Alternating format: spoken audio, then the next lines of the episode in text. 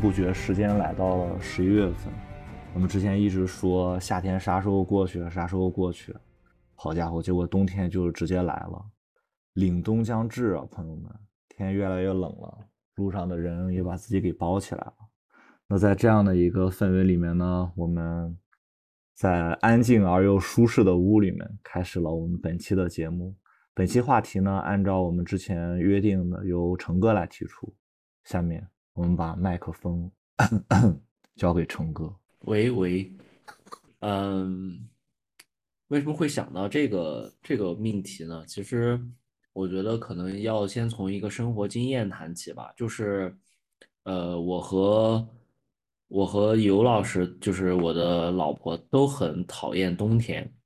然后呢，因为他每天他他每天早上上班起来很早，所以到了冬天的时候，他的他在起床上班的时候就还是天黑的状态。然后呢，就让本来就不太愉愉快的这个上班之行变得更加的痛苦。再加上天气又比较寒冷，所以每次，呃，其实从夏天开始，我们就开始会念叨说：“哎呀，这个夏天一结束，冬天马上就要来了，痛苦的冬天就要来了。”嗯，成都成都是几点那个出太阳？成都，这我看一下。你早上不知道吗？我，你你哦，我是想给你一个准确的日出时间，我很严谨的。豪哥特别像那种好学生，就是现在是七点半，七点三七点半日出，对，晚的挺晚的。对，也就是说，其实到七点半的时候，就是太阳才刚刚出来，就还是黑的，嗯，只是可能有点有点蒙蒙亮。对，然后就是对于冬天的这种讨厌的情绪，甚至呃，我们我们以前租租过一个小区，叫叫锦江春天，就是出于对冬冬天的讨厌，我直接将那个小区命名为锦江寒冬，就是特别的痛苦。然后嗯，所以其实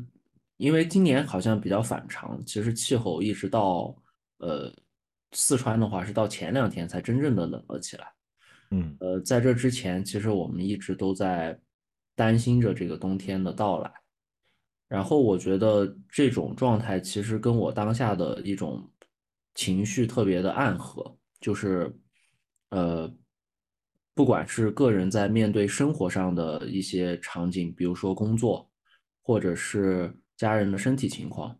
然后。呃，再往大的说，面对我觉得现在可以看到的国际局势，以及呃，再往大说的那种科技的变革，我觉得都会感到一种呃恐惧吧。我觉得，所以我觉得这个话题对我来说，呃，是我想要去聊一聊的。然后，当然这个是我的一个角度。然后接下来可能。嗯，也想和乐哥跟豪哥一起进行这个对于他的一个探讨吧。所以陈哥那个那个话题的那个关键词是冬日，而不是战争的。我我希望的解读当然是不单单停留于战争，就是但是如果呃，我觉得具体想从战争这个层面来讲也是可以的。我觉得这个可能是最大的，可能最有危机感的一个冬天吧，就是从从战争来说的话。嗯，威胁最大的一个冬天，嗯，然后嗯，从哪里开始呢？我觉得既然都提到战争，我觉得可能也想也想，我们可以从这个点作为一个起点吧。早在最早俄乌冲突开始的时候，我就陷入了一种恐慌。当然，我的恐慌其实不是不是很严重的那种。我的其实我的家家里面有一位家人，就是我的一个叔叔。他他的那种恐慌可能会更严重一点，就是他已经开始进行一些战备的工作啊，就是开始采买一些物资，然后以及在规划，如果真的战争发生的时候，他会到哪里去生活。所以我觉得这个东西也无形的影响到了我，包括那有一段时间在我们家的饭桌上，经常进行的讨论，其实都是关于这个呃俄罗斯的这次战争行动。所引发的，甚至有时候还会引起家庭内部的一些争吵，就是持不同意见的两方会就此进行一个辩论。哇，所以我觉得这个东西有影响到我，而且这场战争比我想象中的持续的时间更长，而且坊间也时不时会听到一些关于呃是第三次世界大战已经开始的这样的一些言论，对，所以呃再推广下去，我觉得从这种世界大战的角度再往下想想下去，那也许可能是核战争，或者是呃人类从来没有面临过的一次惨烈的一次战争。那我觉得这个阴影，呃，也也许我不太愿意提起它，但是我觉得这个阴影其实已经笼罩在我的上空，就像即将到来的冬天一样。所以我也想问问你们，不知道你们对对于这种这种心理体验有没有，还是说这只是我个人的一个，因为我身边的人所引起的一种感受吧？陈哥，能不能岔开你的那个问题，先问你嘴？好，就就是你们家的那个做那个石油行业的那个背景，跟你们了解俄罗斯的这个事情有关系吗？就是你家人对俄罗斯是有一种。就是情节，区分一一般人的那个情节吗？哦，没有没有，我觉得这个在这件事情上应该是没有的，反倒可能是，可能是我觉得是这种，呃，立场上的，立场上导致的吧，就是，嗯，就是我觉得从一些更站在。嗯，爱国的立场上来说，会更多的偏向于俄罗斯一些，但是从另外一个立场，也许会倾向于乌克兰一些，可能会有这样的一个区别吧。但是跟行业本身好像没有太大的关系，我感觉。好，你刚刚的问题是？我刚才的问题，好，好，好，我刚才的问题就是说，其实就是包括不管是俄乌冲突也好，还是现在的这个巴以冲突，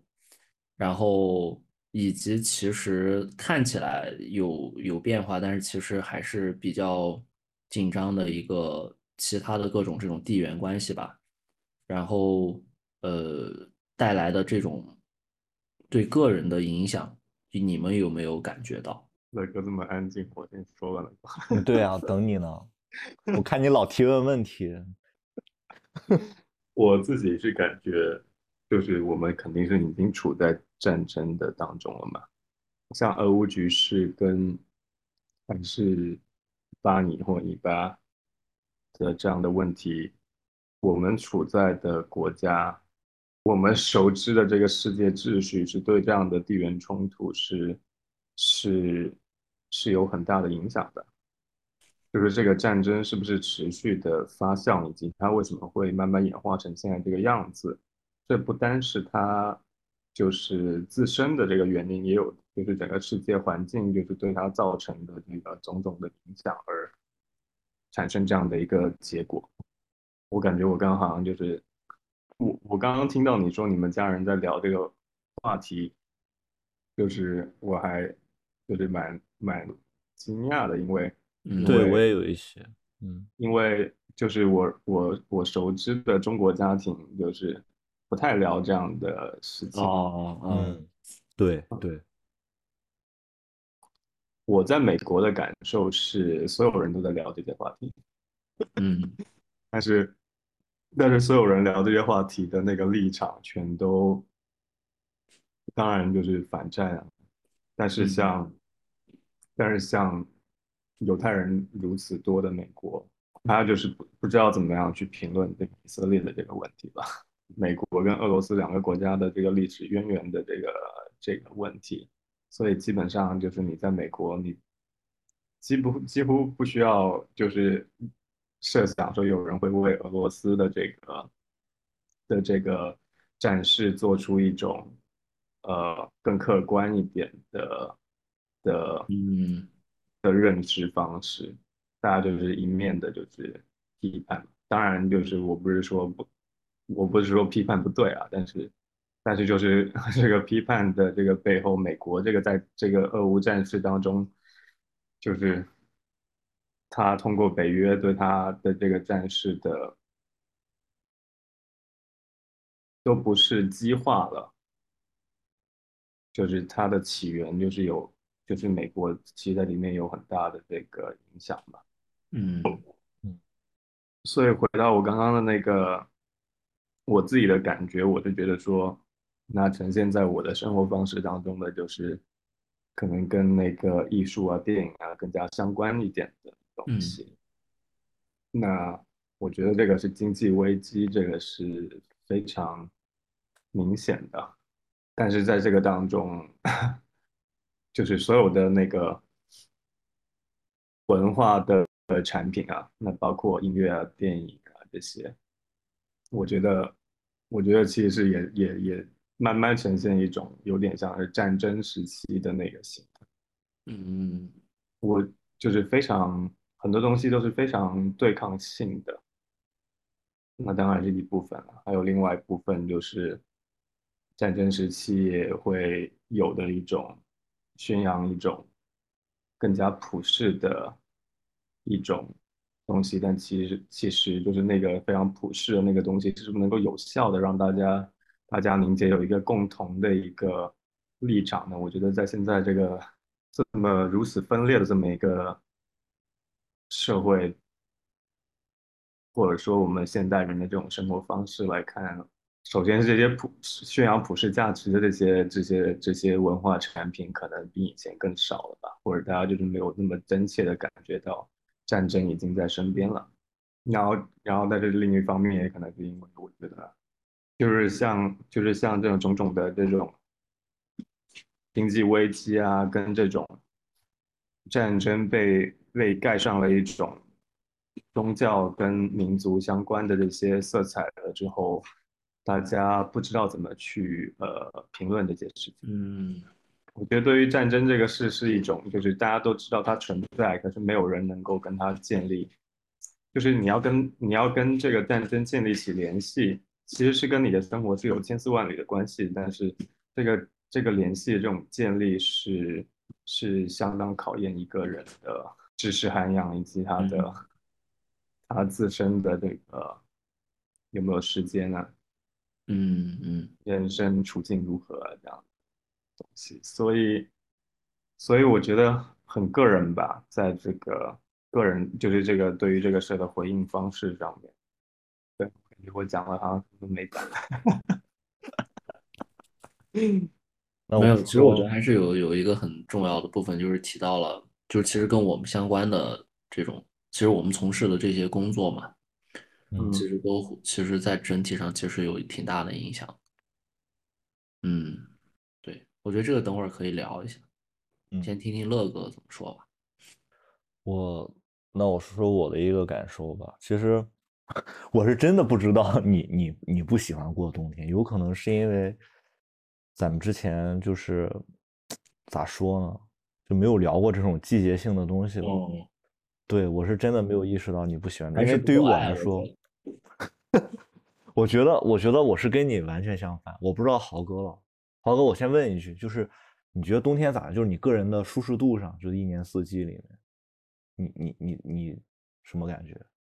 你跟你是也跟成哥一样，就是你不喜欢冬天吗？还是就一般般？我又不喜欢夏天，又不喜欢冬天，可是又喜欢夏天，又就是他们各自都有我的那个。就你喜欢的，那不就是春天和秋天吗？哦，那当然，那是最舒适嘛。但是，啊，但是我我不能说我不喜欢冬天，因为我我很喜欢，我很喜欢那种呃很凛冽的那种，嗯，就是感觉让人很清醒的那种感觉。了解，嗯，这其实我我对于春天和秋天真的没啥感觉。如果有的话，也是秋天，因为我特别喜欢冬天。每年到夏天夏末的时候，我就特别希望直接跳到冬天。我觉得冬天对于我来说，首先有两点特别吸引我。第一个是，它可以让我自我的寻求，就是适应办法。你比如说夏天嘛，夏天我如果很热的话，我就只能开空调，或者是就是扇扇风啊，开风扇之类的。就你必须得借助外力。冬天的话，你就有很多办法让自己暖和起来。你哪怕是原地跳跳、活动活动，你通过自发性的你能热，然后你你多穿衣服多什么样，就是你往上叠加，你也可以去去去变得舒适一些。但夏天你就算说句夸张点，你就算脱光了还是热，所以我不太喜欢那种无计可施的状态嘛。这是其一。第二个就是，像豪刚才说的，就是我觉得冬天特别安静，我可能对声音比较敏感吧，就是也没有什么虫子，也没有蚊子，然后大家伙都是把自己窗户都关起来了，把拉链都拉上了，然后就感觉我就特别喜欢这种很安静的状态。但说到这个地方，我其实刚才在说，就是今年冬天的发生的这些事，包括战争啊什么也好，我一直都觉得啊，我一直都觉得，其实冬天比起夏天来，其实是反而更容易发生冲突的。可能很多人会觉得，哎呀，冬天都这个样了，怎么可能？就是情绪上可能会平静一些。但我我觉得恰恰相反吧，因为。有的时候，经常你夏天的时候，你遇到一些冲突的时候，你经常听人说：“哎，大夏天的，是吧？咱都别着急了，都消消火啊，什么大夏天的，怎么怎么着，怎么怎么着。”然后你你你你因为温度，你会提醒自己，会告诉自己说：“别着急啊，别上头，别上火。”但冬天的矛盾冲突是突如其来的。我在本地就见过好多次，从饭店出来就在饭店门口干起来，然后或者是排队啊，就。怎么着的，然后大家就忽然就是扭打在一起这种情况，所以我会觉得冬天这种东西它会隐藏掉很多危机，但实际上会让很多冲突就是出来的更加突然。我觉得其实说到战争的话，刚才听成哥说，就是感觉到那个阴云笼罩在上面，我觉得很大一部分可能啊是因为。跟历史性是我们跟我们的历史观有一些问题，因为我我其实一直对二战时那段时间就比较感兴趣嘛，之前看了一些书，但其实你你如果真的是很想了解一个战争的状态或者是那种感觉的话，其实你只能从历史里更全面的去了解了。其实我个人感觉，我们置身其中的话，其实可能更多的是一个立场立场性的东西。其实你当真正这个这个事儿结束了，过去几年你再看的话，你才能明白，我操，当时这个事真的就是，其实涉及到的方方面面更更加的广泛。然后我我会觉得，我会觉得今年的这些战事，我可能会对俄乌战争就是印象更深一点。为啥这样说？也是有渊源嘛。就当时去英国上学的时候，我就坐俄航去了，因为感觉特别实惠，飞机也特别大。然后就在机场把行李丢了，然后，然后，然后我第一次，也是第一次，就是听到俄罗斯的英语是什么口音。然后在莫斯科短暂的停留了一个多小时，我也从来没有想过那是我此生最后一次坐俄航。就后来俄航就就整个欧洲都都对俄航这个航线给禁了嘛。所以有时候想想就挺也挺有意思的吧，那么大的一个国家。然后横跨亚欧两个地方，我小时候就觉得，我说这个国家太好了，就是既能有欧洲的那种思维方式啊、生活方式，又有亚洲这个。后来我慢慢长大，我明白，就是可能人家压根就没把自己当成亚洲国，事实上也是这么也是这么做的。那欧洲呢，好像又他们又自己又又又拧巴，又格格不入，所以我就感觉就像一个大块头，然后就是不愿意跟班里弱小，就是身体不太好的人玩。然后呢，人家班里聪明的、学习好的呢，又觉得你就只有个块头，然后又不愿意和你玩，就感觉挺孤单的，感觉急眼了，就有一种。所以我觉得战争，我我其实更愿意理解为战争是把个人冲突无限放大嘛。所以我我会觉得，就战争必然就会提到爱国情怀啊，或者是国家利益，它都是在我在我眼里都是非常抽象的东西。我觉得战争本质上就是国家资源的对抗，跟各种东西其实都没有直接的关联。然后国家利益也很抽象，因为国家利益最后一定会归到某一阶级或者人的身上，所以本质上还是资源争夺。反倒是跟战争比起来，我觉得冬天在我心里面更具象。夸张点来说的话，我觉得冬天人说话的时候就会有很多呵气，我就感觉。很多东西都看得见了，在冬天，就是外面冷了，屋里暖和，然后窗户上也会有，就是很多东西你在其他的季节看不到，但是在冬天你就能看到，矛盾冲突也会也会更加激烈，这种感觉让我觉得很真实。我感觉我好像感觉说的挺抽象的，但整体上可能因为我喜欢冬天，所以我会给它加一些这种光环这种描述吧。我的这是我的一些感觉，我觉得刚才听你这么说，我还挺有感触的，就是对我觉得就就会感感觉到你像一个在冬天里面的一个独行者很自由状态。对，嗯，然后冬天因为冷嘛，我我有时候溜达，我喜欢一个人，然后天暖和的时候，底下就是老头老太太，然后邻居啊什么，就是就很烦。然后冬天就是，也可能自己还年轻嘛，还能那个在这个季节享受一下，就感觉路上大家都很着急，你自己反而能慢得下来。嗯我会有这种感觉，而且我特别喜欢天黑的早一点，这个很关键。就是那个太阳老挂在天上那种那种状态让我很焦虑，你知道吗？就是，就我就属于那种白天，嗯就我觉得我我的白天是奉献给这个社会的，就是我白天要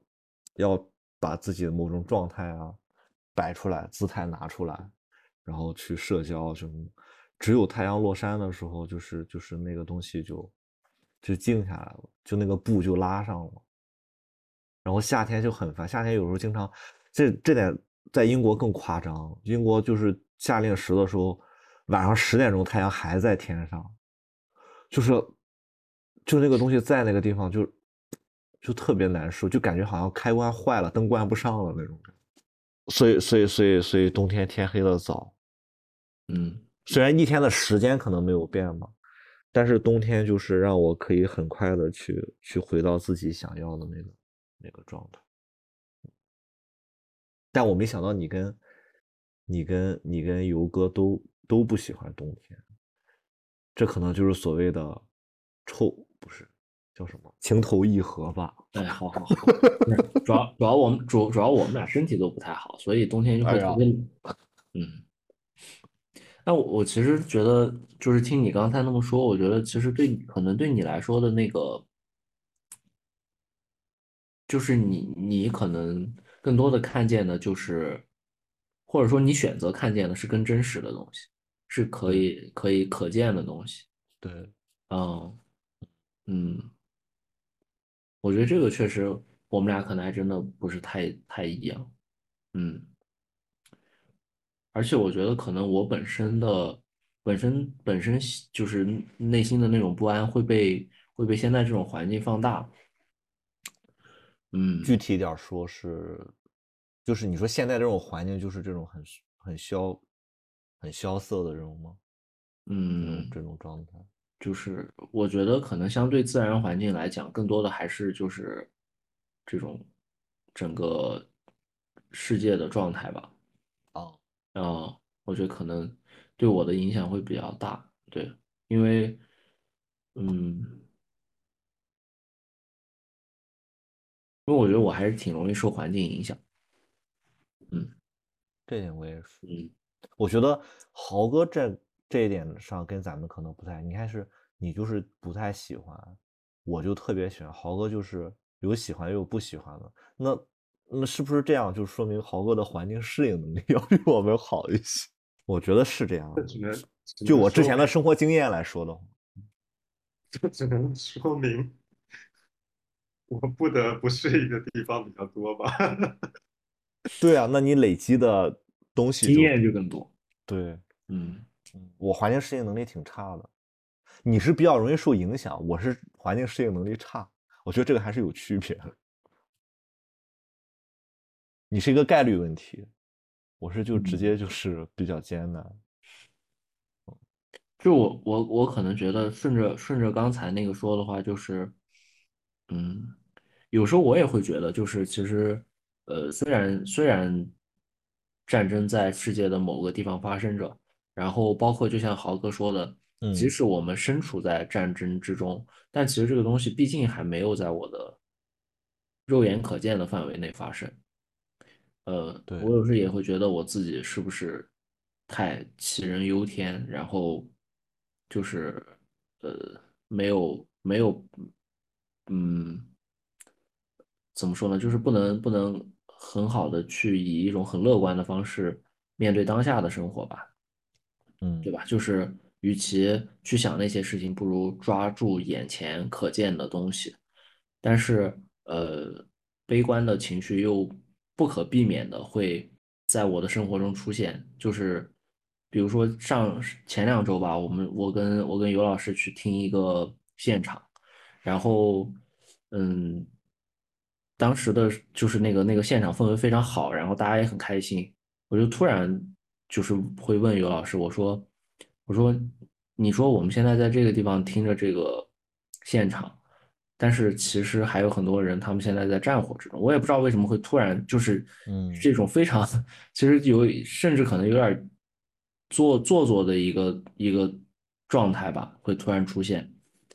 就我觉得无形之中肯定还是会对我造成有一些影响，然后我又没有办法去完全把它规避掉，说我可以不考虑它，我只只关注我当下的生活。我觉得也。做不到，而且我觉得那个影响确实是存在的。对，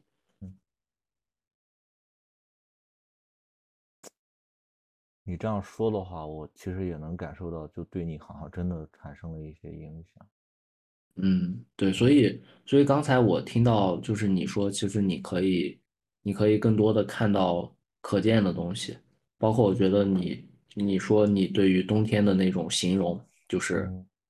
看到具体的冲突它发生的时候，你你会你会觉得，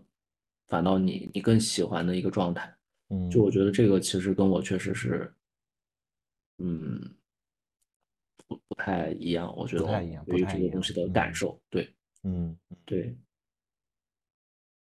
我在夏天的时候感觉挺无力的，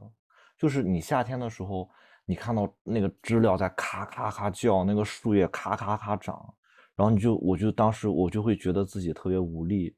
但你在冬天的时候呢，就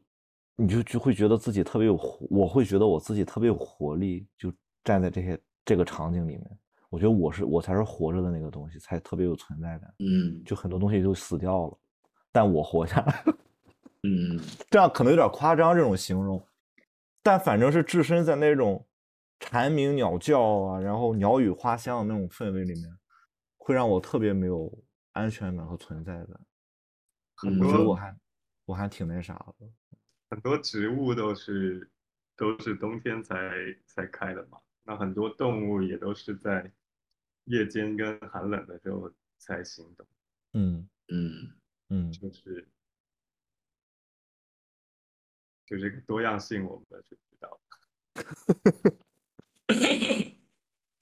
可以可以继续聊多元和统一的话题，都能连起来。但是啊，但是我我想就跟你们也聊这个问题，就你们不觉得，就其实每一个年代，我其实刚才说这个时候，我有在想，为什么就是最近是因为媒介媒体的发达吗，还是怎么样？因为其实我我我那天想了一下，就过去这十几年啊，这几十年嘛。基本上都有战事存在，其实，嗯嗯，想一下，确实这样。就就说完那个朝鲜战争之后吧，就越战啊、海湾战争啊、伊拉克战争啊，然后其实一直都在。但我觉得这一次可能不太一样的地方在于，在于可能是跟俄罗斯有关系吧。嗯啊，大家好像都已经习惯了中东地区的那种，就我觉得这个范围变了。这个范围变了之后，潜在的危机和影响其实更多了，不一样，不一样。就是全世界各地其实都有很多地方的人出来游行反战，嗯，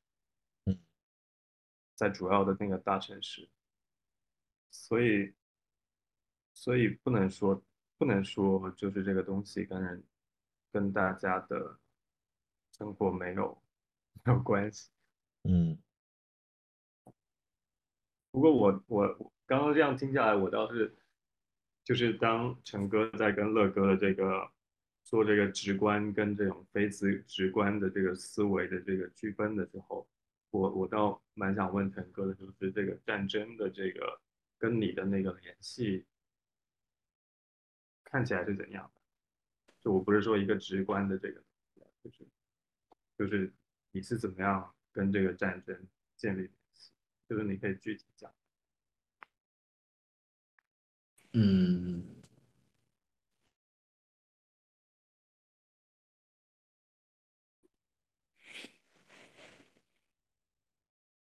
就它是如何影响，它是如何影响你的？哎，是不是刚才说到的创作呀，或者一些其他的东西，可以会有一些？但是陈哥刚刚是看听音乐会，他都突然想到这个事儿。对啊，我就说跟咱们相关的生活中的一种状态。嗯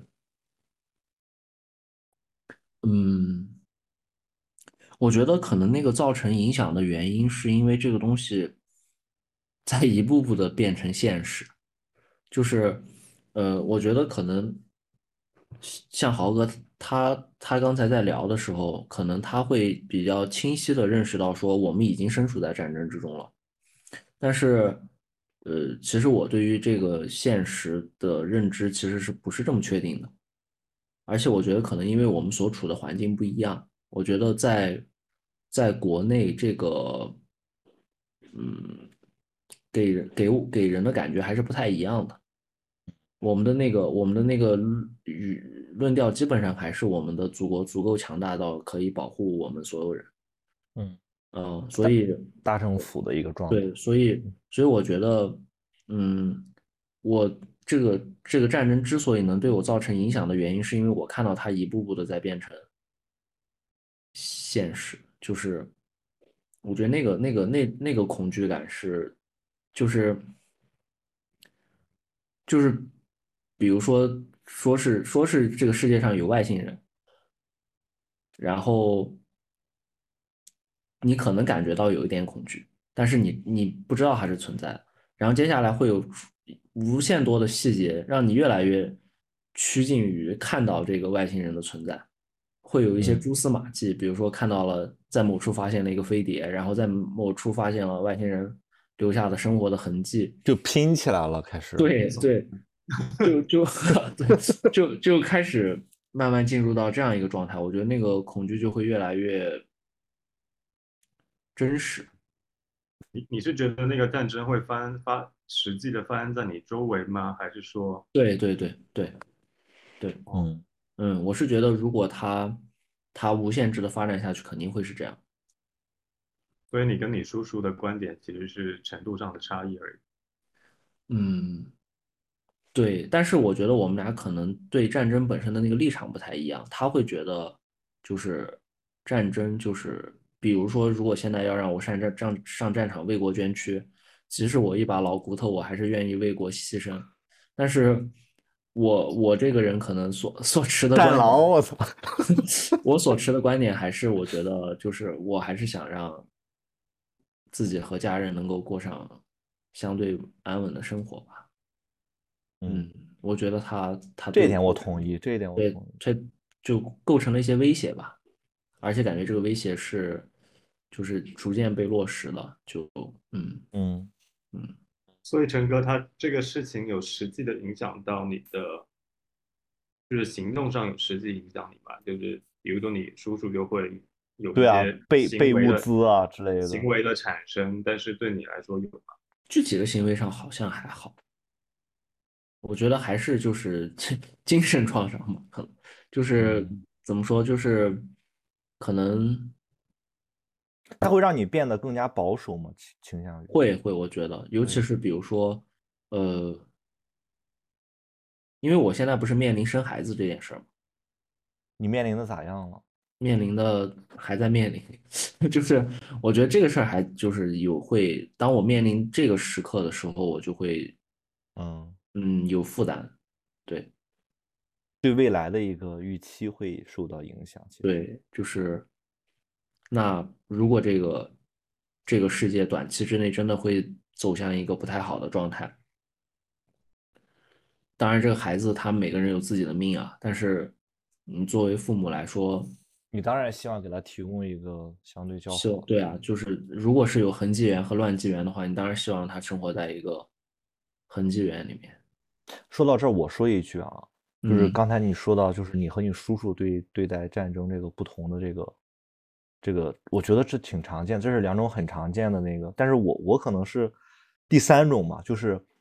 我一方面呢，就是比较就觉得我也希望就家人能够平平安安啊，能够有一个。正常的生活状态，即便是在乱世里，嗯，但另一方面呢，我可能战争是不可避免的。我我觉得反战组织有一些些没有理解到，就战争这个东西更全面的含义，它是不可避免的，而且它是一种一种资源的重新构建吧。就这个东西从根上来说就不可能避免，它不是正和恶的问题。嗯，对。然后很多人也问过我说说那个你倾向于哪一边啊什么的，我其实都还好，但是我我是觉得我不倾向，但我觉得这个仗肯定是得打。嗯，就就就战争它起到的作用，其实比我们看到的要多很多。但是这个作用可能落到个人身上，可能是很消极的。嗯，但是在落到整个人类层面上和这个自然环境啊什么，所以我觉得那战争当然会有一个结果，那个结果可能落到每一个普通人身上，可能是很很惨烈的。但是它本身自有它的进化和它的意义。我就其实想说这个刚才。战争是人类最大的游戏。嗯，而且人类只要解决不了寿命问题和资源有限问题，就别谈什么反战的问题，因为谁都是人，就是你没有资格站出来说，我以一个什么视角说，哎，这块是你的东西，这块我的东西，就是道德和什么，在国家利益面前，就是毫无意义。而且每个国家都有自己国家的法律，那当东西就那么多的时候，他必须要通过其他的方式去解决掉。那很多事情的建立，您刚刚说那个反战组织，其实不见得他们，嗯，没有意识到战争是一个什么样的性质，嗯，但是，但是，可能因为我们处在的那个是，就是中国的社会环境，它还没有完全构建起一个公民社会，嗯，所以很多事情好像都用一个，就是这个东西的存在有没有一种本质上的去，就是用一个实用性质去衡量它的价值。但是如果这个公民社会就是相对的建立更完善了起来之后，其实不同的立场都需要有不同的组织，对，来我认同，来嗯来就是宣扬它背后的这个知识或价值吧。那就是这就很简单吧，就是像什么人什么人，就是当一个人在说这句话的时候，他的他的他他这个人实际上的立场如何，跟他说出来的话实际上是怎样，其实这不一定是需要对等。那美国是最全世界最大的军火商，同时美国在全世界拥有最多的世界非营利和平组织相关的人权组织一些，这个事真的挺有意思的，真的挺有意思的。所以你刚才说游戏的那个，我是非常认同的，人类的游戏，这从古代就是这样子，嗯，就是这不是一个，这不是一个现代的一个，这个战争追溯起来，这个这个这个游戏方式就太古老，而且不管你的社会的形态如何演变，就是战争它作为一种就是集体对抗的那个方式，它最后是这个东西本身是作为一个集体对抗。嗯它到底是依托着民族，还是依托着就是这种生存信仰的，对，就是宗教、民族种种依托啊，或者就是具体的一个利益，到底是国土，就是土地的这个具体的嗯是对于这个呈现方式来讲，就是一个冲正面的冲突，通过战争的这个方式来出现，这个是这个是无不管这个人类社会怎么发展，这个都会都会存在的。嗯呃呃呃，单纯是单纯是担忧说这个战争出现了，我怎么办？就是自我保护的那个自我保护的一个最基本的本能嘛。但是，但是如果如果说我们这个社会是一个更期待有一种更更更高的一种呃公民的素质吧。那那其实我们更应该去讨论的是刚刚说的这些战争，这一次的这个战争它所依托的东西是怎么样被激化起来的？它是怎么样？它是怎么样产生的？而我们，而我们作为每一个个体，跟这次这个战争出现它背后的那个逻辑是怎么样联系起来的？那那其实这个问题如果深究起来的话，那我们就发现，哦，原来俄乌问题它的背后，它的表面看起来好像是一个，呃，跟宗教跟民族相关的一个东西。那，但是你如果具体的去看，它是过去的几十年的一个，几十年的一个，在世界秩序下这样的一种呃屈辱，这种屈辱包括它付出的，呃。经济的跟种种在世界政治上的一种呃，他认为的一种被被被压抑。那这个那这个东西，这样的一种呃民族心理立场，这个跟跟中国的大部分人的想法其实很接近的。嗯，对我们自身的这个民族的这个。在过去的这一百年的遭遇，所以从如果从这个角度来讲，如果我有这样的一个，就是我能跟那个情节联系起来的话，跟俄罗斯的这种，他为什么会出征这个克里米亚，呃，乌克兰的这个这个心态，如果我跟这个东西能够对应起来的话。那是否证明着，就是当这个战争发生在我的家门口的时候，我也同样的会为这个事情而投票赞成去赞同去战争呢？就是到后来，我我不太去关注这个表面的这个战争当下的这个形态跟进展，就是真的是这个看那个东西是蛮沉重的，呃，而当下。其实你根本是没有办法掌握到具体的那个信息的。你如果身边有一个，你如果身边有一个俄罗斯朋友，有一个乌克兰朋友、以色列或巴基斯坦朋友，他们跟你讲的遭遇，跟你在媒体上看到的那个东西是完全是是两回事。嗯，你即便是过去之后看历史的话，都很难看得很全面。但但最有联，但跟跟你最有联系的是什么呢？就是就是刚刚讲的这个战争，它之所以出现，它背后的那个逻辑，就是你会发现，哦，在这个时代的这个洪流下，其实每个人身上都或多或少沾上了这个战争驱动这个战争的这个这种这种认知，嗯，这种这种情绪。那这样是不是所有人都是共谋了？我觉得经济全球化和这种所谓的地球村的这种概念，肯定是会让很更多的人参与到这个大氛围里面的。比起二十世纪来的话，我觉得二十一世纪特别存在你刚才说的这种情况，就是其实人有的时候是很，人有的时候是很喜欢有立场的，尤其是战争这种事情。你一旦有了立场，其实你就有了参与性，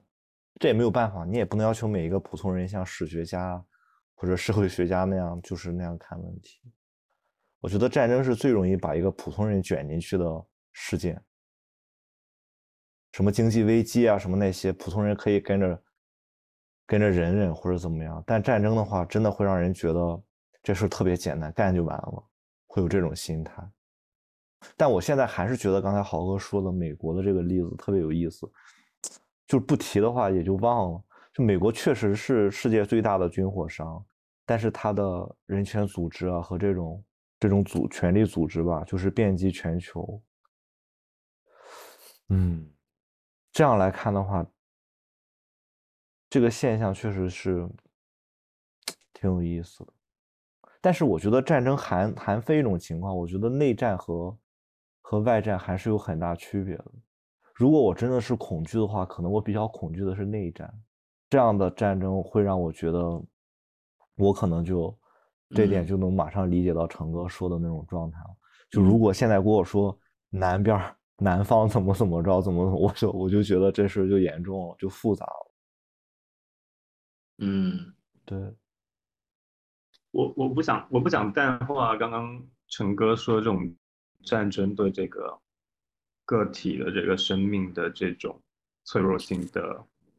的的伤害啊，我觉得陈哥谈到战争比较多的是从这个这个层面出发的嘛。我但但我之所以我会更对那个战争背后的那个东西比较敏感。可能是因为跟我自身的，就是我在美国生活嘛。那其实过去几年来讲，就是呃，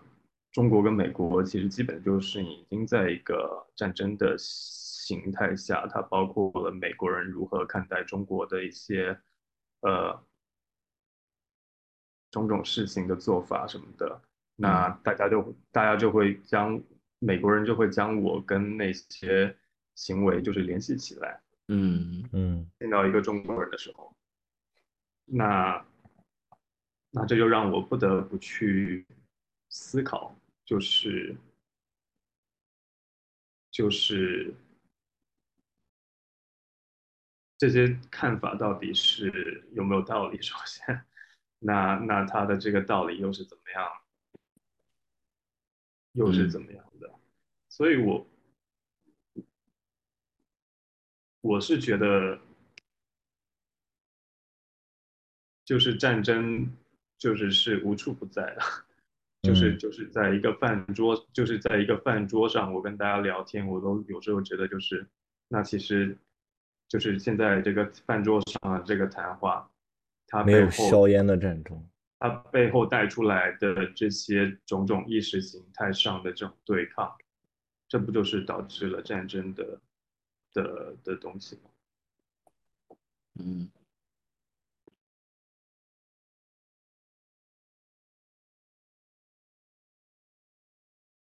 但回归到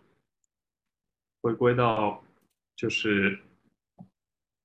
回归到中国的这个自身的这个情况来讲的话。就其实我们这个所谓的这个古老的文明，应该是应该是本身不是一个那么的好战的一个，中国不是一个这么好战的民族，嗯，就是他也就所谓的元朝那会儿，但是那也不是代表咱们大多数的那个，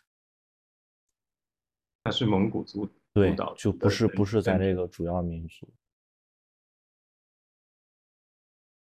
所以今天的这个当下的这个中国的这个，他跟全世界的这个这个联系，以及他扮演的这个角色，跟他现在当下，你也不能不，你也你也不能说他完全的不参与到这些战争当中，他不可能在处于这样的一个全世界第二经第二大经济体，跟整个东亚的最大的国家这个角色来看，他也不可能不卷入。但但你如果从一个文明的角度来讲的话，现在的这个中国的这个处境，跟是处在蛮特殊的这个时期的，我只能感觉只能这么说，它不是一个，它不是一个历史中的大部分时段的那个。如果假设有一个相对常态的一个时间段吧，当然这样讲非常虚伪啊，肯定是没有常态这个概念。假设说非战争时期是一个常态的话，那那当下当下一定是已经处在一个一个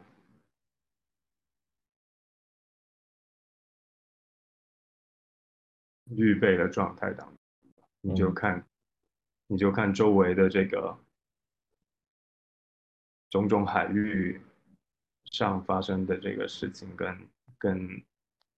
军事筹备什么之类的。而且其实最近真的发生了很多事情吧，就是我也是看新闻啊，或者是了解到一些事情，嗯这件事情真的还挺多的。嗯，无论是自上而下还是自下而上。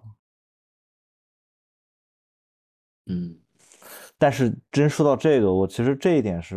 让我最近挺悲观的。我说实话啊，就可能国际形势对我造成的整个影响就还好，但是就是刚才说到的一些最近一些很很多变动吧，和一些很多事情，我其实现在确实对对目前的这个情况其实挺悲观，所以所以所以我到我觉得我到了现在这个状态，然后我很多事情真的就是就觉得没有什么意义。我不知道你们有没有这种感觉？就嗯有有时候想说，就好好一一个事好好干啊，或者好好弄，然后你一想到那种力量有一天忽然介入，或者是整个形势忽然变了，你唯一能做的就是想办法活着。那想办法活着这个事儿，你又能做出多大的努力呢？这就很难说。嗯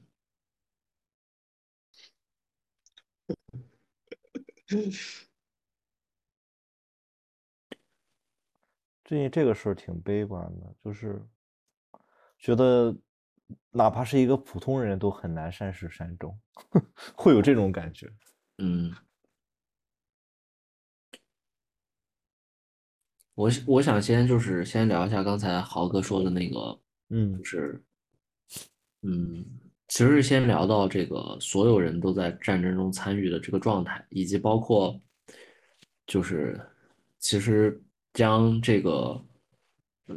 战争细化下下放到每一个人身上，其实每个人可能都是战争的参与者。但是，嗯，我刚才也在想，就是说，那其实除了包括对于呃自身生命安全的一个担忧之外，我觉得可能还有一个，可能还有一个一种感受是，呃，当两个个体，比如说我们以两个个体的方式来发生这个冲突的时候，我们最最最坏的结果就是可能这两个人之之中，不是你死就是我亡。然后我们把这个这个规模扩张到这国家与国家之间，那肯定这个这个造成的伤亡量肯定是更大的嘛，它造成的危害肯定是更大的。然后，那如果再以现代的这种军事力量和现代的这种军事手段来说的话，那这个结果是更加不可估计和控制的。然后我们再回到，如果是两个个体之间发生冲突，那一开始也许两个人就是吵架，两个人都明白这个事儿，我们俩如果真打起动起手来了，那不是住院就是就是派出所，也知道这个后果，但是最后这个架还是会打，而且可能会打的比这两个人想象的还要惨烈，打到两个人都没有办法去承担这个结果。那嗯，假如说以战争来看的话，嗯，也许一开始我们是有明确的目标和我们有明确的诉求，我们来打这场仗的。但是这个仗如果一直打下去，它会不会走向一种不可控制的局面？当我们两个个体在冲突中会产生非理性的状态的时候，那两个国家的领导层，他们在打到头头热的时候，会不会也会进入到一个非理性的状态？那如果进入到那个状态的时候，那对于这个这个世界会意味着什么？因为因为现在的科技水平跟军事水平已经完全不一样，就是我从来都没有认为国家领导人是理性的。对啊，就是所以所以我觉得那个那个那个担忧可能也是来自于对于人类的一种一种非理性的担忧吧。就是其实古往今来所有的事情都是都是假以理性之名的，很多事情都是假以理性之名的非理性的暴行嘛。那我觉得其实，呃，这个可能也是也是令人担忧的一个东西吧。嗯，就是那个那个后果，我觉得是前所未见过的恐怖和沉重。我觉得啊，我我先说一下我的观点，就是我刚才陈哥说到这个，就是有两个人之间的对抗变成国家层面上了，然后我其实有的时候，我们就假设吧，假设说这个领导者就是个这个一个组织的领导者，我觉得如果真的发展到了非理性的阶段的话，而且我我认为很多拖的时间长的战争一定会发展到那个阶段。我觉得他们就有一个领导者变成了一个吉祥物。我觉得我个人的观点，我觉得战争从来就我刚才说的，它是一个资源的一个建构和一个互换。所以，我我我会觉得能够控制谁，很少有人能够去，即便是财阀或者是某个利益集团，他很难控制控制战争。这就跟我觉得跟下棋很像嘛，很多都是顺势而为的，可能其中某一个组织或者是某一群人。他们占到了一些优势，而进而扩大优势，然后来获取这个胜利。但这一切的前提就是还在这个地球上。就是如果如果有一个集团或者什么，就发现，就是不一定非得在，就是不应在地球上玩了，那那可能大家就都玩完了。但本质上，我的意思就是说，战争的发展和变化看似是能够控制的，能能由个人或者是某个。控制得了的，但其实它最后会变成，会变成更复杂一个状态。就我们现在看到的所有的有战争有结果的一些战争，它最后之所以成那个样，并不是说因为谁正义战胜了邪恶，或者是怎么样怎么样的。我我就觉得是，就是因为那个资源对吃，然后互相消耗，然后那个平衡点。它自然而然的有一个倾斜，自然而然的会有一个结果，跟传奇世纪啊，或者是英雄世纪都没有很必然的联系。嗯嗯，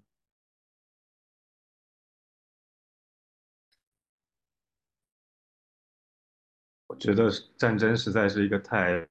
复杂形态的一个东西，所以我们我们在这里是。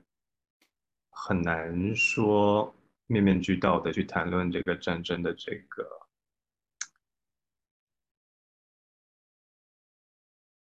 就是光是它的这个出现的这个形态这一点都很难很难讲。那我们也不是专家，但是就刚刚陈哥的这个，陈哥的刚刚的这个比喻，说两个人打架，然后。从一个理性的的状态进入到一个非理性的这么一个对抗的这个状态，然后隐喻这个是一个战争的形态，这跟我我个人对这个战争的这个就是一个感受型的一个东西，就像我刚刚讲的，战争肯定有很多形态，那陈哥刚刚讲可能这个是其中的一种形态，但是我对这个战争的这个感知。的形态是更多的是另一另一种样子，就是就是我觉得很多时候 很多时候这个战争一定是一个有意为之的一个东西，也就是说，你说它是理性还是非理性，可能就可能得退后一步讲，就是说它更多的时候是一个计算的结果。就是这个战争是一个太庞大的一个一个消耗的一个事件，它不可能随随便便的人这么发动，它背后一定是一定是计算着说，我一旦我一旦这样这样做了，我会我有可能得到什么，我有可能会失去什么东西，然后。我通过这个事件，我同时能够引发别的一些什么的一些事件，可能在直接在这个战争的这个前线，可能可能看起来是怎么怎么样的一个一个一个对我失利的样子，但是可能我在别的领域我可以怎么怎么样的做到一些什么事情。它它它更多的是一种这样的，就是方方面面的的这样的一种计算跟考量。然后当他觉得说，当他觉得说。来，我可以看起来这样的一种分析，让我觉得我可以赌一把，那我就来赌一下。所以其实跟赌战争跟赌博是一定是一定是联系在一起的一个古老的人类活动的一个概念。那那所以从这个从这个角度来讲，它。它一定是一个战争，一定是一个理性的结果，就它一定需要通过种种的计算跟考量才会去这么做。但是如果你说他背后，如果你说背后去让这个人去，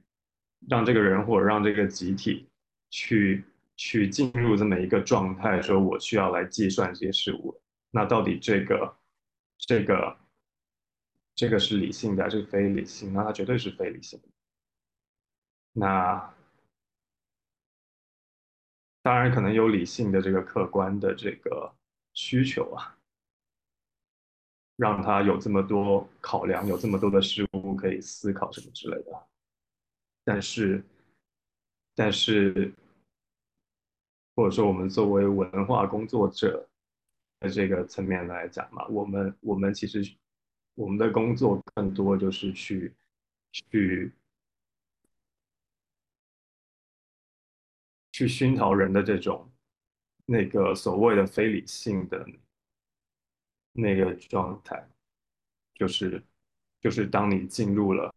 当你进入了这么一个，当你还没有进入一个去非常仔细的去衡量我这个我这个战争打不打得了，或有没有。胜胜算可能是多少？什么领域可能输？什么领域可能赢？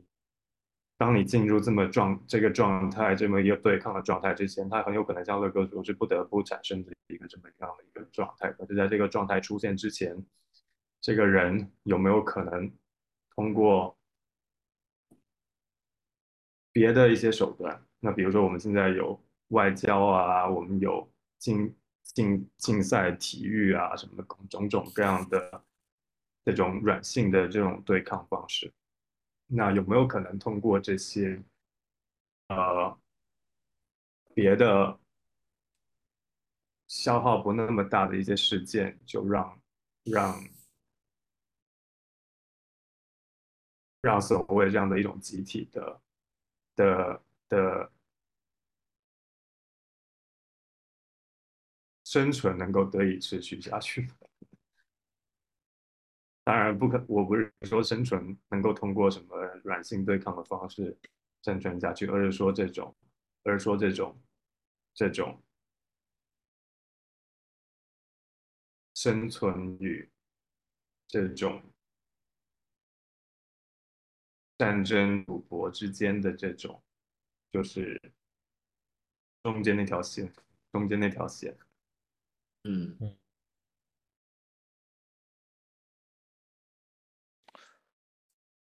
但我觉得战争，正着刚才豪哥说的，就是我其实还挺认同。豪哥说完之后，我其实还挺认同，就是说，它是一个经过计算的一个。首先，它会经过计算，因为你个人打架冲突啊什么的，那可能是也都会考虑一下能不能打得过的问题嘛，才会动手。国家更不用说了，因为国家你想调动一个国家参与到一个战事里面。其实它不只只只是下达一个命令这么简单，包括还有动员啊，还有把这个物资准备，那这必然是一个理性的过程，不可能说我要打仗了，我我今天就要打，我必须得今天打，然后把那些东西都给我运过来，是吗？这不可能这么做。但是理性的是这种国家层面上的，感性的可能是民众吧，因为民众，我说的民众就是普通的那种民众，他可能看到。就国家，他可能看不到国家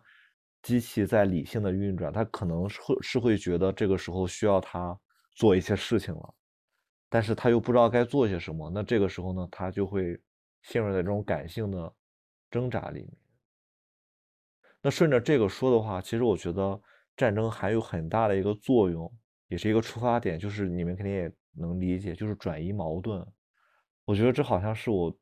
对战争最初的一个认识，就是转移矛盾。就很多很多战争是自己解决不了这个矛盾了，然后去去去把这个矛盾抛出去。这讲话就是我刚刚讲的赌博的这个讲，对，嗯，就是杠杆杠杆再杠杆，就是就是一块儿一块儿去去，既然解决不了，那就多拉一个人去去贡献这个分母也好，或者分子也好。大家一方面这样转移矛盾，另一方面又成立了很多联合组织，希望能够互相维持一些什么，但是好像都没有什么很长久或者一定能起到什么作用的国际组织。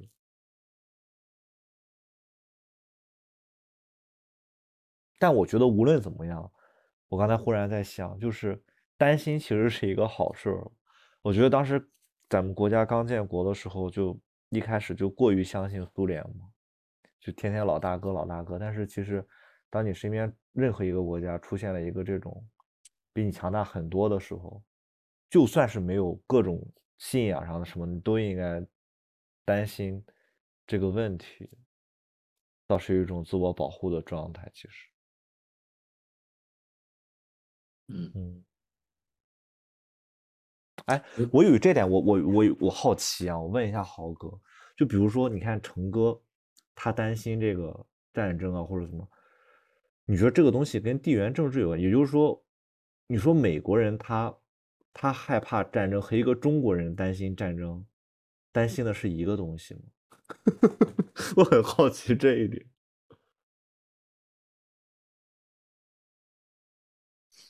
我不知道怎么。美国人是不是不会考虑打得赢打不赢的问题啊？我我之前通过各个地方看，好像他们从来就很少讨论输赢的问题。美国人是没有输赢问题的，美国人是必须要赢，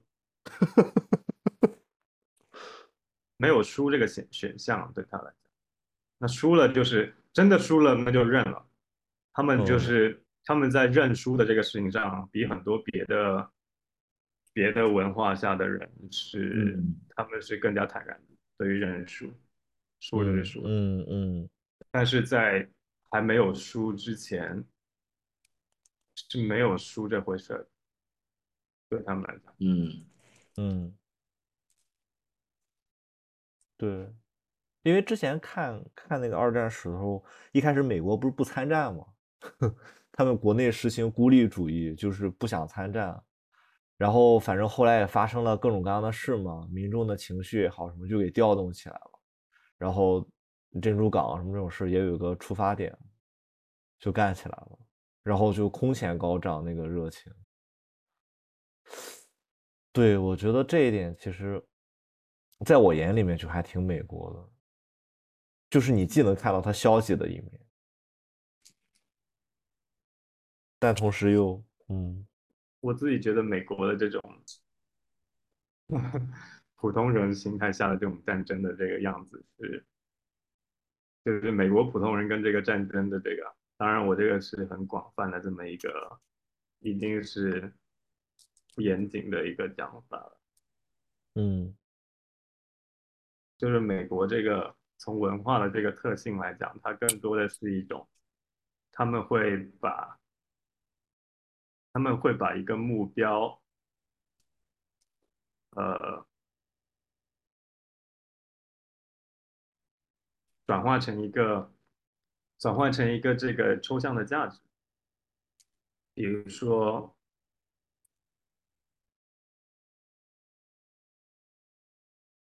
比如说我去打那个，我去打伊拉克，嗯，这是为了解放。这个地区的的人的这种，呃，过上民主的生活，过上过上，或者是反对集权什么的，嗯，集权一定是不好的，个人自由一定是好的，嗯。那他带有着他先天的这种美国人的这种价值判断，然后把把他跟这个其实跟他没有联系的这么一个很遥远的一个国家，他把他自身美国人把这个他们自己跟这个很遥远的这么一个地区的一个人，他变成一个一个建立起成为一个共同体，然后美国人就出来说啊，你们一定是想要。我们认为的这个好的这些呃嗯民主啊、自由这些价值，所以我们就过去解放你了。嗯，然后 这怎么听着这么熟悉呀、就是就是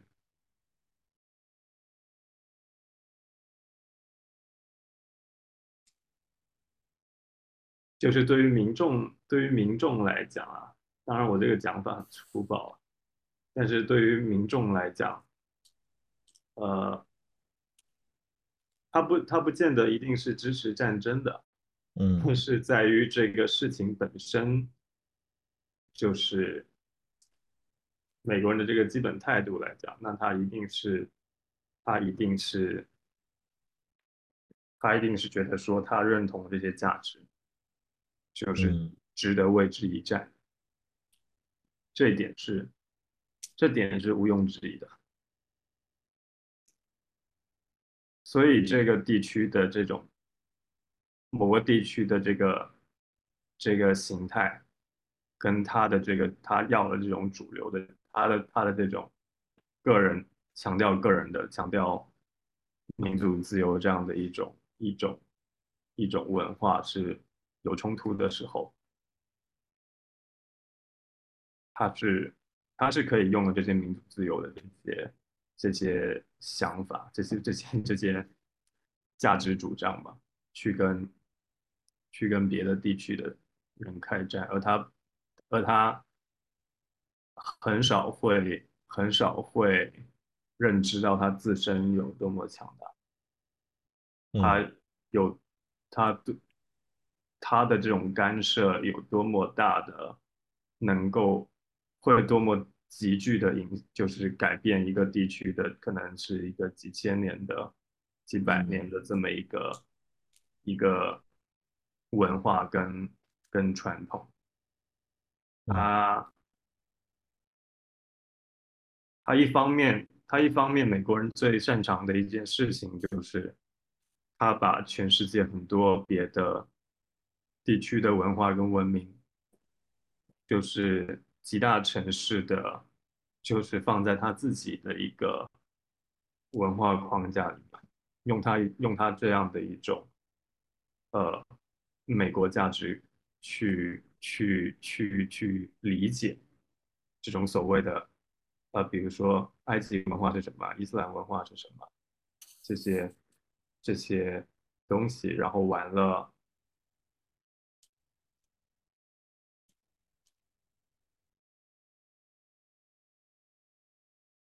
完了，进而它可以，它可以，呃，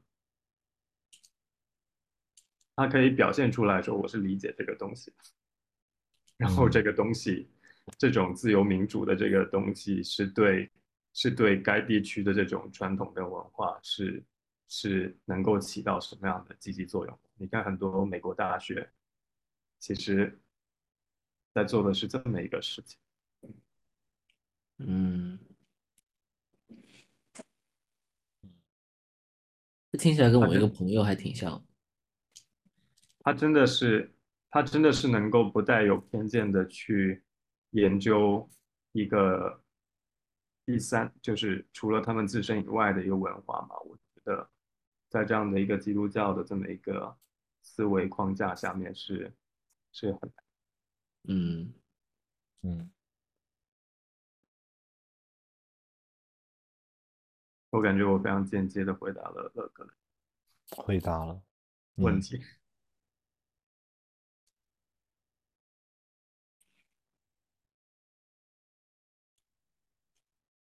确实是，像我小的时候，最早我印象中，我第一次看美国的战争片儿，一个叫《太阳之泪》的一个片儿，你们可能没看过，就当时机顶盒上老放那个，就讲美国的一个小队，然后去非洲想救什么，然后那地方发生了动乱，然后就你不得不承认啊，他的那种价值性、那种价值观，就我当时是多大上小学还是初中，大受震撼。看了之后，就是你一下子就会就会被带入进去，就会觉得他做这个事特别有意义。所以我刚才听豪哥说的时候，我其实就在想这些，就是我觉得可能跟他的殖民属性、移民国家属性有关系。他会觉得，嗯，他不是一个传统意义上的殖民国家，美国。他对，但是他他是一堆怎么说？他是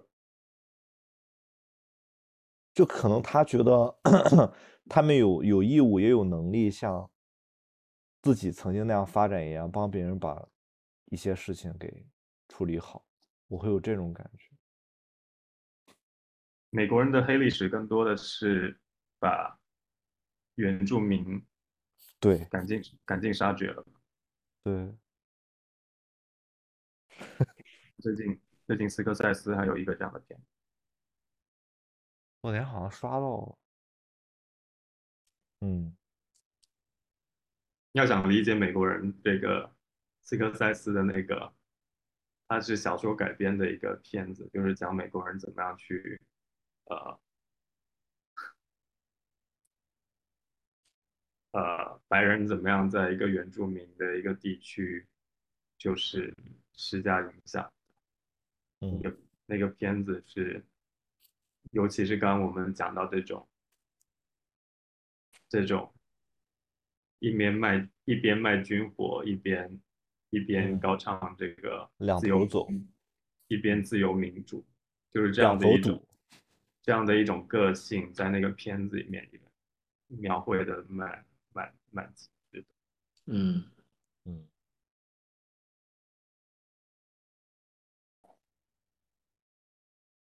嗯，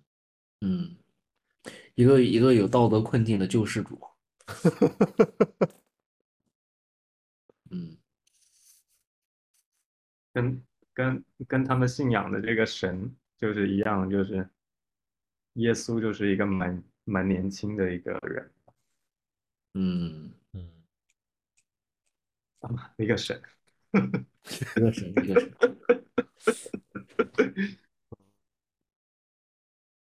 这样看的话，我可能还是没有还是了，就是更就是更喜欢英国多一些，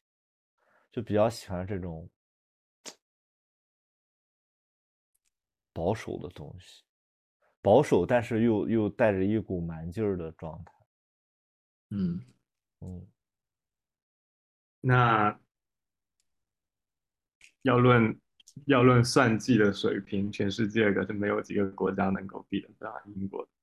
的的的算的算盘。对，我觉得跟他是个岛有很大的关系。之前看看一些历史的书啊啥的，就挺说实话挺能挺能算的，对挺能算。你东西也有限，反正我跟你说，要是真是说感性的很多，你要真说在国家层面，二战时候军国主义下的那个日本，我觉得上头的那个劲儿可能更大一些，嗯，真的上头，真的顶。痛出亚洲嘛，对啊，哎，其实刚才聊到，我觉得有一个细节还挺有意思，就是豪哥刚才说，就是我们作为文化工作者，如果我没记错，就是你这个觉悟，还是我确实没想到的，就是会以这种身份来称呼自己。我感觉豪哥接下来该办影展了，在在过去几年可能。嗯什么？我说我我我是觉得你会去会做影展，就自己做独立影展的那种人。没有接着是成哥的说，就是说对于咱们本专业和艺术创作的，嗯，因为因为我为啥会觉得有意思，是因为文化工作者这个这个名字的这个名词，就是嗯我可能能联想到的一个说法叫文艺工作者。文艺工作者，嗯，对，这个是这个是我我觉得耳熟能详的一个 一个术语。嗯然后嗯，我觉得这个这个这种认知很有意思，就是工作者对这我这我觉得这个这个认知是很能说明一点问题的。嗯然后嗯，他有意思他背后有他背后有一套信仰跟这个价值体系。对 对对，对 这个这个我觉得是很有意思的东西，当然就不必展开了。我觉得可能以此引发可能，嗯，今天最后可能想聊的一个东西吧，就是因为我们其实都是文化工作者，然后我们想聊聊，可能当这个在这个冬天即将来临的时刻，我们的创作应该做些什么吧，或者是我们应该我们能做些什么吧？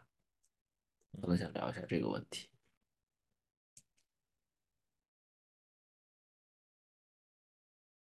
嗯，你自己先聊一下好。对，我我我先讲，我先讲。先提一杯。呃，其实我觉得这个这个问题对我来说是一个是一个一其实最近一直在困扰我的问题，就是有一段时间我甚至会在就是把那个世界电影史又拿出来看，看那个二战的那个时候，呃，全世界内在公映的到底是些什么样的电影。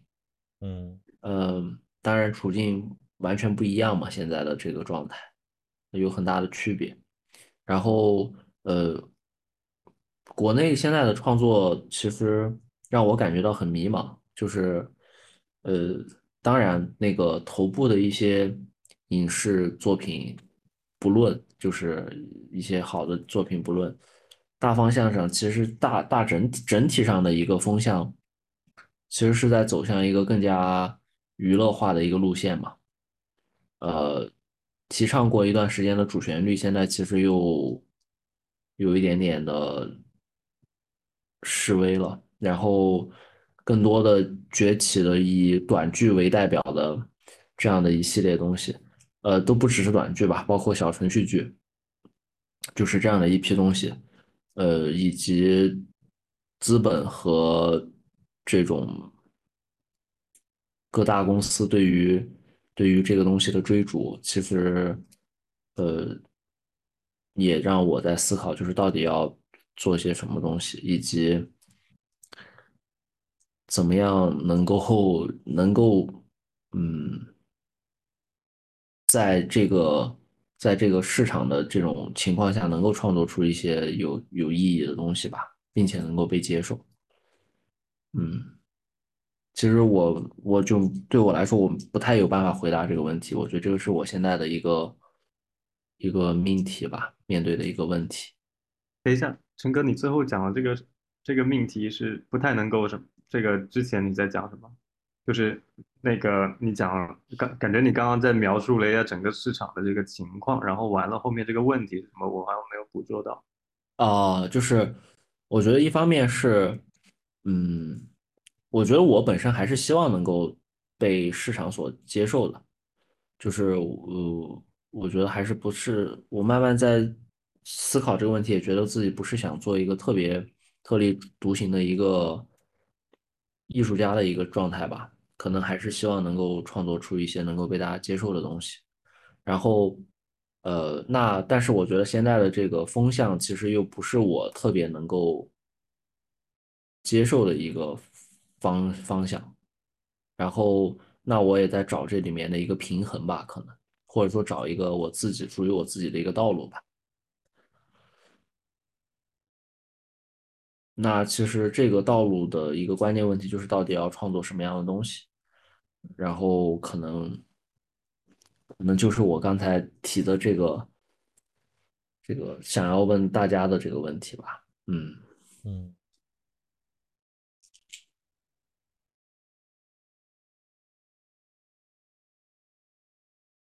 你说，浩哥，听你的。那，我想听于老师怎么回应这个问题。我刚才想，一线工作者，于老师最近快烦死了，已经，因为工作上的这些事。嗯，我先说啊，就是这个是我觉得我的态度是排除法可能会多一些，就是我我给我自己的一个要求啊，就是无论就就我觉得战争这个事儿是一个特别好的例子，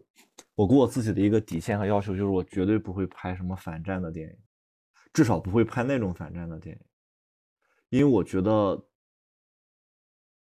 如果让我拍，我我仅举我自己的例子，如果我我自己去。真到有一天这个事情需要，就是可能反战题材特别火的时候，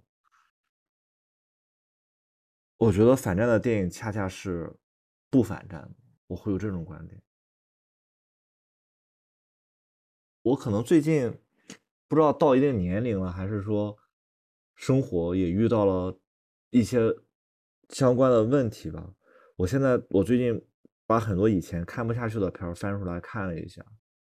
我其实想说的就是，如果你真的想让大家处于战争的狂热或者一种一种态度里面出来的话，反战电影就是你说这个战争是邪恶的，或者说战争给很多普通人带来伤害啊什么，我觉得这种东西都起不到真正意义上的去去让大家正视战争这个事情，而是应该去怎么讲？就是这个环境越越偏向于这种混乱的状态，就越是应该去做一些很普通的人或者故事的创作。我最近会有这种感觉。嗯，就就比如说，我再举个很具象的例子吧，就比如说。可能某个地区有有战争了，就这个地区的人，然后会有反战电影说，你看那个谁谁谁成孤儿了，那个谁谁谁什么？我觉得，就这种东西跟跟什么呢？跟强暴戏在我眼里面，很多时候根本就在电影里面出现的作用，根本就不是为了保护什么女性权益，而就是就是一个噱头。你你们不觉得就是很多同样是悬疑片、警匪片？中间加了强暴戏的，就是受众就是一下子就是话题性什么就会多，我特别不喜欢这种，我觉得是在消费这个东西。然后，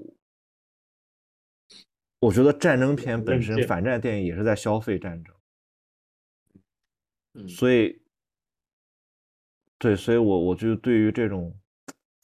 这种东西，就排除法的话，我至少是对这种东西是是很反感的，无论是说。带着某种态度去去去开始战争，或者还是说反战啊什么，在我眼里都都其实是一个东西。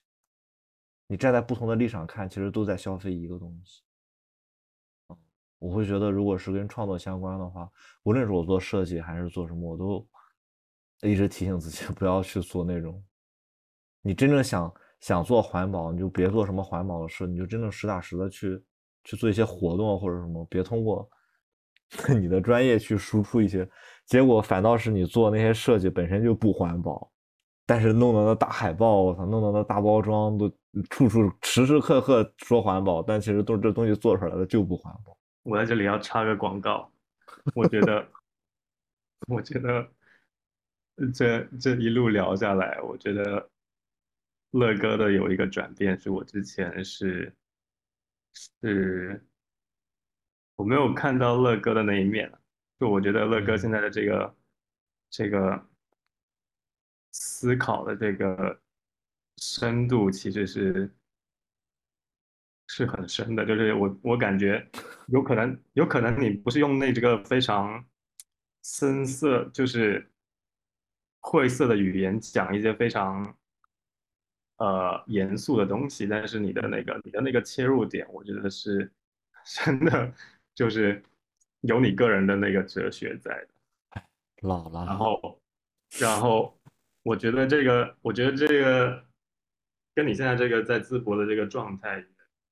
有很大关系，应该是蛮相关的。对。然后我之所以说这个是个广告，就是我觉得就是因为乐哥现在没有在做这个内容开发方面的这个事儿，但是我建议，如果我们这个节目真的有听众的话，真的应该找一下乐哥做这个。做一下这个呃内容开发方面的工作，可以可以，因为他自己也没有他自己也没有这个想法，对不对？所以就是 联通用户请拨打，移动用户是他这请。个，但是他这个时候这个状态，我觉得非常适合做这嗯个、做这个工作。我我建议你自己也考虑一下，如果仍仍然有精力的话，不应该浪费掉这个是的，我最近这个阶段的这个状态做一点，就是你可以找那个，你可以找别的编剧帮你写嘛，嗯但是你可以你可以起草故事大纲嘛。嗯嗯，创作这个东西是也是我跟自己说，就无论什么形式吧，不能彻底放下。这东西对我来说很重要。就为什么说，你看我每次咱这个电台，我都会去很认真的做海报啊什么，就这种东西对我来说就是一种能量，就是不能不能放下。对，我也不知道自己是怎么了。就就可能回到家之后反反而想的更多了，这个事我也自己目前来说还没有找着原因。而且我觉得这真的就是顺着豪哥刚才说的，我觉得嗯其实从从讲故事层面来说，我觉得你应该是特别擅长的，就是就像豪哥说的，就是可能你想的很深的东西讲出来，反倒是非常能够被接受，然后那个传达其实是很简单。我觉得这个其实就是就特别适合以以这种故事的方式去呈现。拍网剧，反反倒我觉得像比如说像像有时候就是豪哥聊的那种很深的东西，其实他从影像化来说是很很困难的，就是他的那个那个那种表达其实是不太容易被观众观众能够接受到的，但是其实更浅显的表达，反倒我觉得可能更适合影像一些，是吧，豪哥？更好赚到钱，我这种可能。对，就是就是，其实更更容易被接受嘛。嗯，但我最近讲课讲的，我萌生了想做个纪录片的感。我从来没拍过纪录片，我之之前也不认为我能做纪录片，但就是最近很多很多事情让我觉得纪录片很有意思。我以前从来没有这种感觉，我以前觉得纪录片费力不讨好，而且没有什么戏剧冲突，我靠，而且还得等着，我特别讨厌等着，就等事情发生这种事情，对我来说是一种煎熬。但最近不这么看了，最近就喜欢眼见为实的 感觉吧，啊，谢谢谢谢豪哥打的这个广告，特别好。希望那个更多的人首先关注我们这个节目。哎，咱讨论一下这个最后一期啊，最后一期，你们你们觉得呢？我刚才那个提议，你们觉得呢？就是找，但是我还没想好具体具体找谁。我其实就是一个提议。我觉得，因为我是觉得为什么有的聊呢？因为咱三个老聊吧，首先职业什么差不多了。我我其实非常好奇，就无论是怎么样，作为同学毕业后这几年的一个一个职业发展，然后包括过了三十岁之后的状态，我觉得每个人身上都或多或少有一些东西可以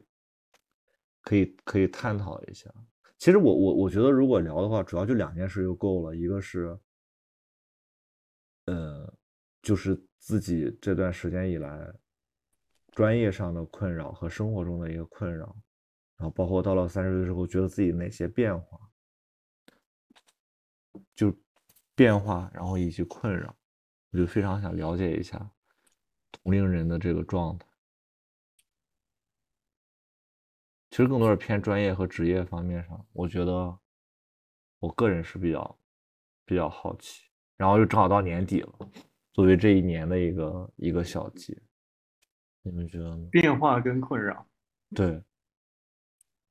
是说毕业之后吗？变化是指毕业之后，困扰是指三十岁，三十岁就是到了这个这个阶段，困扰是阶段性的，变化是一个这几年吧。那就很清很清楚了，已经有题目了。嗯，然后你们看看，咱找谁啊？我觉得可以可以先看有没有人报名吧。先定个人数吧。对，呃定先定个人数吧，我觉得就加一个人就好了吧。加一个人，那一个人就很关键啊。但我想的是两个，一男一女。那不就是加七道文吗？但道文他佳琪倒是可以，但道文他没有那么本土，就是他现在很土了，他已经他已经在北京好多年了。我对这个对象倒是没有什么，我对大家的状态也不太了解。但是但是但是，刚刚陈哥说让大家报名的这个事儿，我倒是想到有另外一个形式可以组织，你说你说，就是你也你就是开放，你别让我到。到班群里问就行了。没有，就是你有这么一个开放时段，你有这么一个开放时段，然后让大家随随时进来，随时进来，随时出去。我怕我学生，你怕什么？我怕我学生都进来了，我现在是被那你就只发在班群里就行。没有，你就你就你就想约谁，你就单独发给他们。那个，嗯嗯，你就你就，我觉得还是人数不能多了，我觉得最多就那么两三个。哎，我是怎么样想到这个事儿呢？这个事儿真的挺有意思，就是多年前杨伟奇回国拍了一个纪录片儿，你知道啊这事儿吗？啊豪哥，你知道这事儿吗？陈哥可能知道。然后呢，我是其中的主体人物之一。他拍了三个人，拍了我、欢哥和瑞姐。然后我现在回看那个纪录片，我觉得特别有意义。我觉得我当时采访侃侃而谈说那些都是屁话。然后，然后到现在为止，我觉得这种阶段性的一个东西，至少能留下一些一些东西。我觉得，那嗯那这么搞吧，那就那就延续这个性质，就是我们之后的每一期，你每一期邀请一个人不就得了？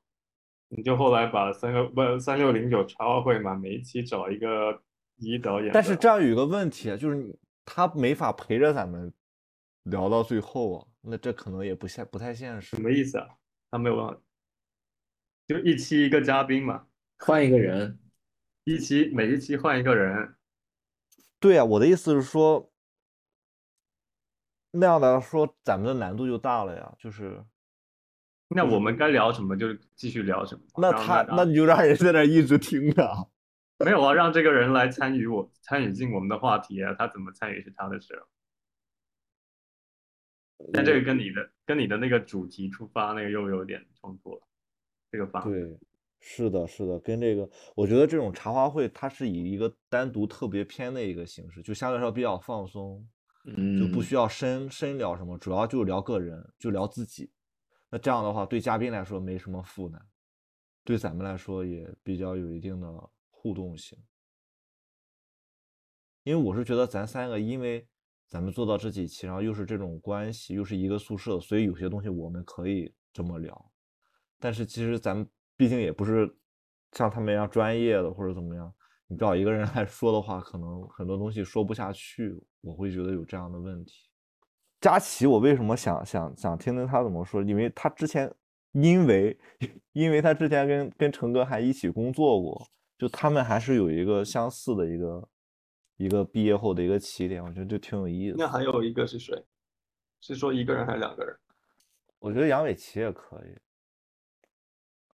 杨伟奇上次说特别想和你聊天，我给他打电话，说想和你说英语。那让他说英语吧。我不说 待定吧，待定吧，反正十二月份咱们再我联系联系，我问问。可以可以，行啊，嗯，好啊，那我们就先待定这个呀，你 这个结尾结得了不？结得了，这不就结过去了吗？我这我这期片头要片尾都放《权权力的游戏》的主题曲，配合冬天的这种这种感嗯觉。这会儿就应该是噔噔噔噔噔噔噔噔噔噔噔噔。行，行，妥了，今天晚上聊的真的是涉涉及内容之广，让我目瞪口呆。希望这一期能够顺利完成剪辑，不要让我删太多东西。我还挺期待跟乐哥开发故事。行，那咱今晚就先到这儿。变成三六零九创作组了，好吧，好吧。嗯，咱们接下来再定一定，看看找谁。嗯，好，行，晚安，朋友们，早点休息。晚安，拜拜。豪哥，开始新的一天吧，拜拜是，的，拜拜，拜拜。拜拜，拜拜。拜拜。